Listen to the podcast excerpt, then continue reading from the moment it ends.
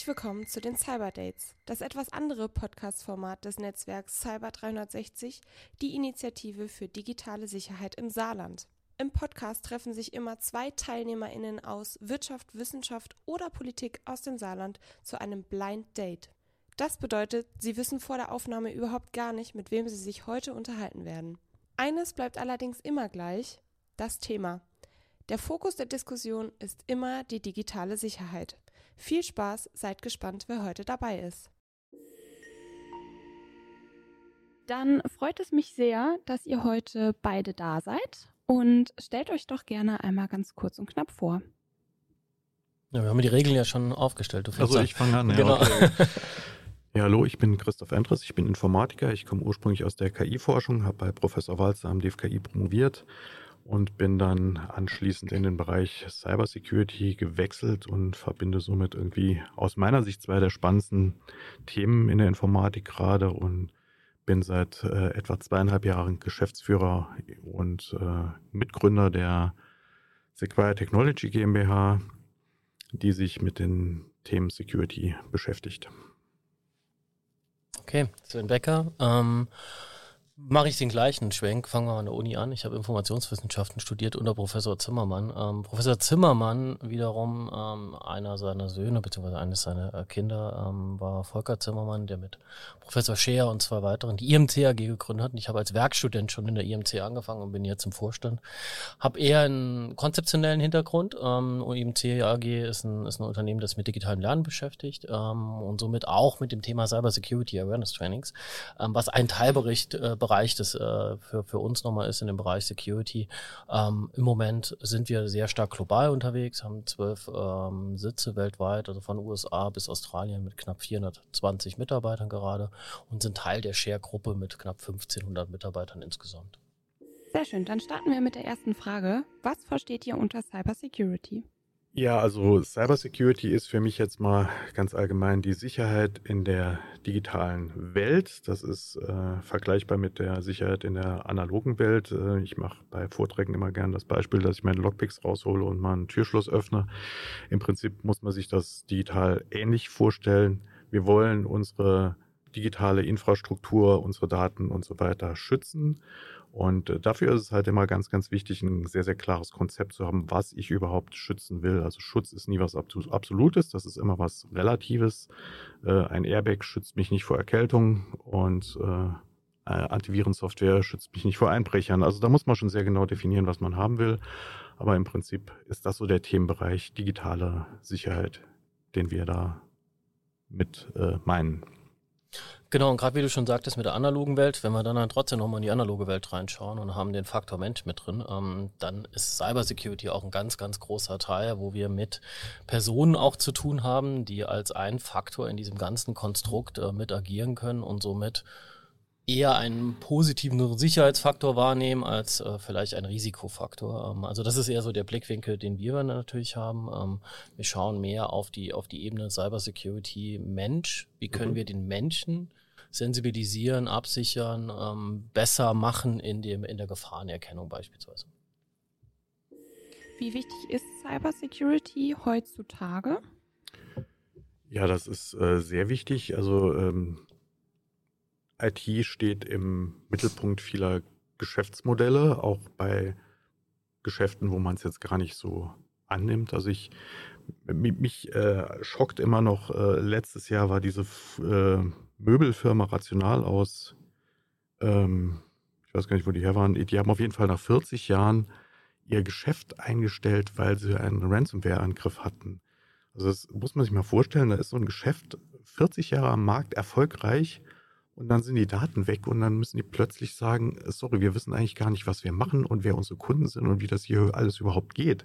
Das, das ist schockierend, was das für Auswirkungen hat, dass man dann sagt, okay, wir müssen jetzt die Firma schließen.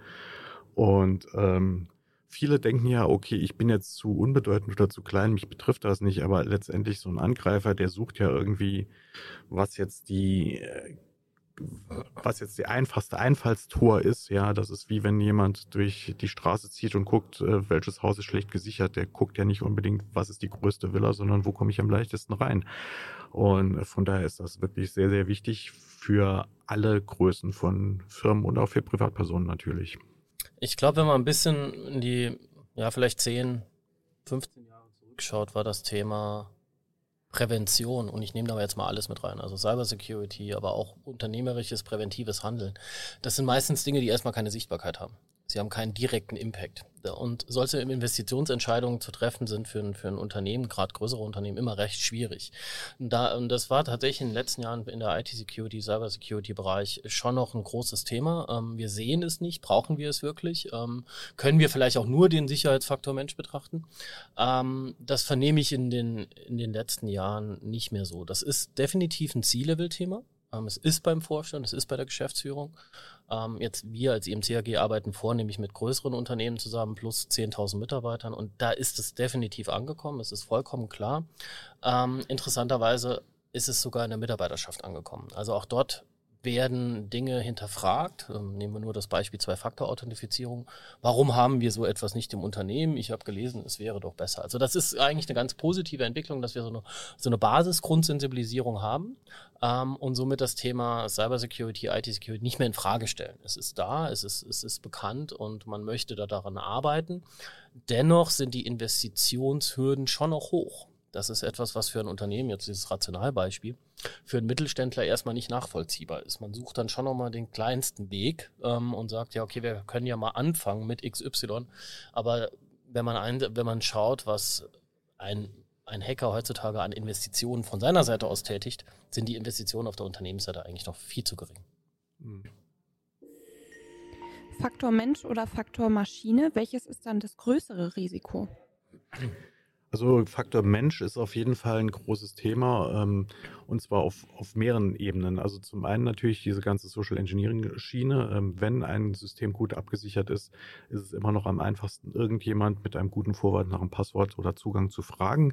Das ist deutlich einfacher als äh, irgendwo einzubrechen in äh, Systeme, aber es ist natürlich auch auf der technischen Seite ist der Mensch auch noch ein großer Faktor, weil äh, die ganzen Themen wie, wie sichere ich was ab, wie funktioniert Kryptographie, wie verschlüssel ich. Mathematisch haben wir das im Griff.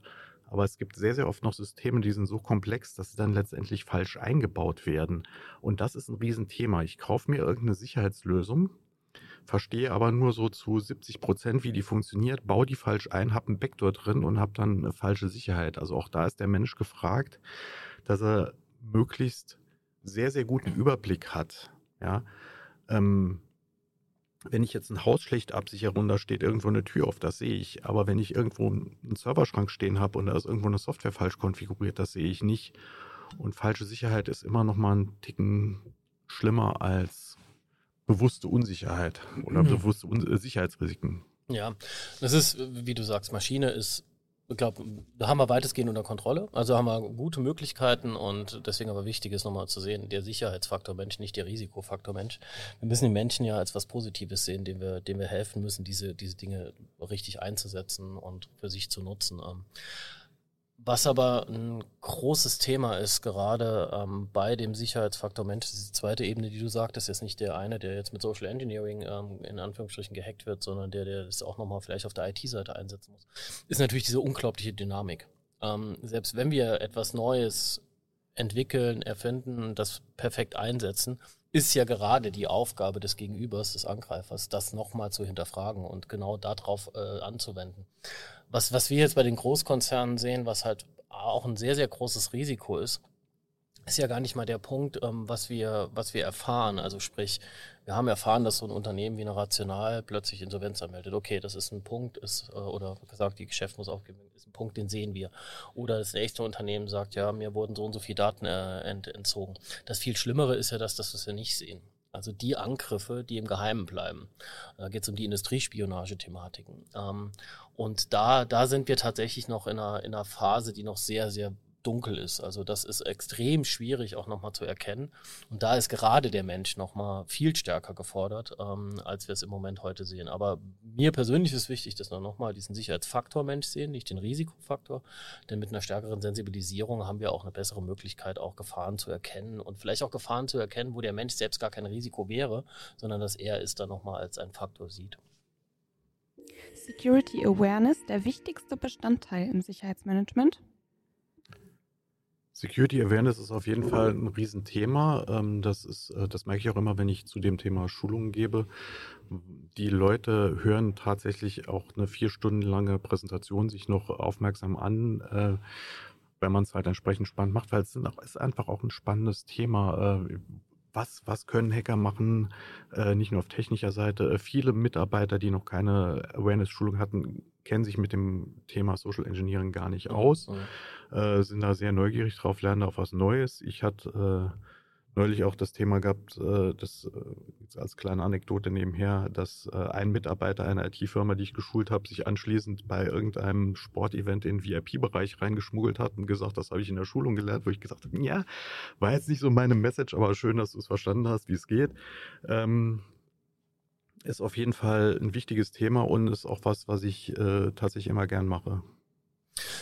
Gerade diese, diese Grund Basissensibilisierung über die gesamte Workforce, also über die gesamte Mitarbeiterschaft, ist ja die Bedeutung nachher. Ähm, dass wir jeden grundsensibilisieren und vor allem auch eine Motivation erreichen, sich mit dem Thema zu beschäftigen, wie du gesagt hast. Es ist, es ist spannend. Ähm, und das Spannende ist auch, was du jetzt gerade sagtest, du hast ihnen was beigebracht und er geht dann rein. Das ist auch mhm. das stärkste didaktische Modell, das wir haben. Das nochmal als Empfehlung, in so einen reflektive Modus hineinzukommen. Also wir, wir lernen sehr viel darüber über die Anwendung. Und ähm, zum Beispiel haben wir ein Training entwickelt, wo wir ähm, jemanden ausbilden zum Hacker. Mhm. Und über die, die Methoden des Hackens erfahre ich erstmal teilweise, wie einfach es ist, in ein Unternehmen reinzukommen. Auf der anderen Seite, das ist viel interessanter, wie viel Aufwand ein Hacker betreibt, um in ein, Inform äh, in ein abgesichertes Unternehmen reinzukommen. Gerade das Thema Social Engineering ist da ein großes Thema. Oder auch Shoulder-Surfing, das kann man gut mit verschiedenen Szenarien machen. Da muss man ein Unternehmen hacken und ich bin zum Beispiel im Café des Unternehmens und ähm, muss ja das Public Wi-Fi hacken und so weiter. Also das sind, das ist, das Awareness-Thema hilft in der gesamten Sensibilisierung und vor allem darüber hinaus hilft es auch der gesamten IT-Security-Abteilung, dem IT-Security-Officer, eine Sichtbarkeit im Unternehmen zu erreichen. Das darf man nicht unterschätzen. Nochmal, in der Vergangenheit war das ein notwendiges Übel.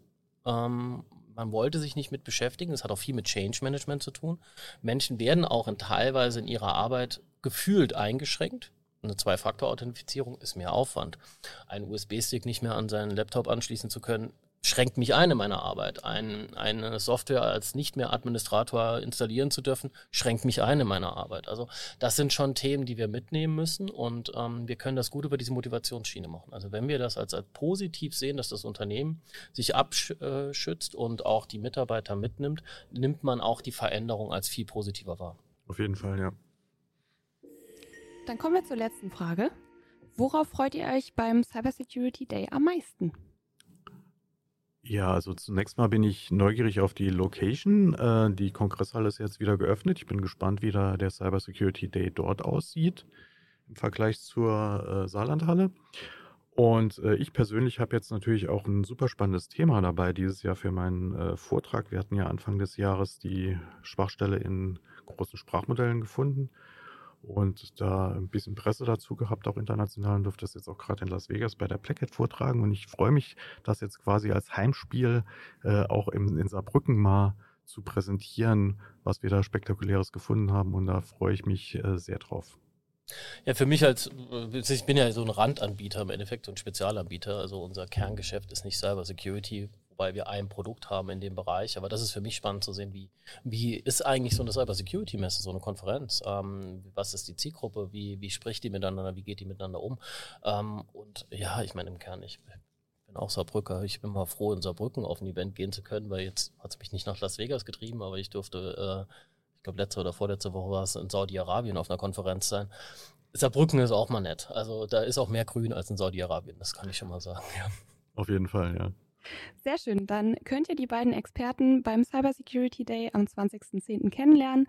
Schaut auch mal die Links an unten in den Show Notes und dann, ähm, ja, würde ich sagen, vielen Dank. Ja, danke dir. Sehr gern.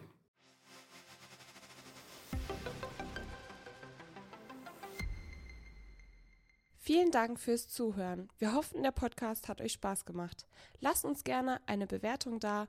Alle wichtigen Informationen, Links zu den TeilnehmerInnen findet ihr in den Show Notes. Cyber 360 geht auf die Initiative der Netzwerkstelle Digitalisierung DINET der Landesregierung zurück. Als Netzwerk sind wir offen für Beratende, für Startups und Forschende, für Unternehmen aus der Anwendung gleichermaßen wie aus der Entwicklung.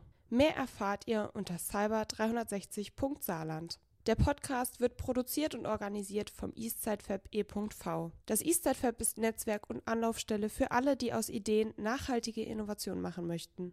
Mehr erfahrt ihr unter eastsidefab.de. Bis zum nächsten Mal.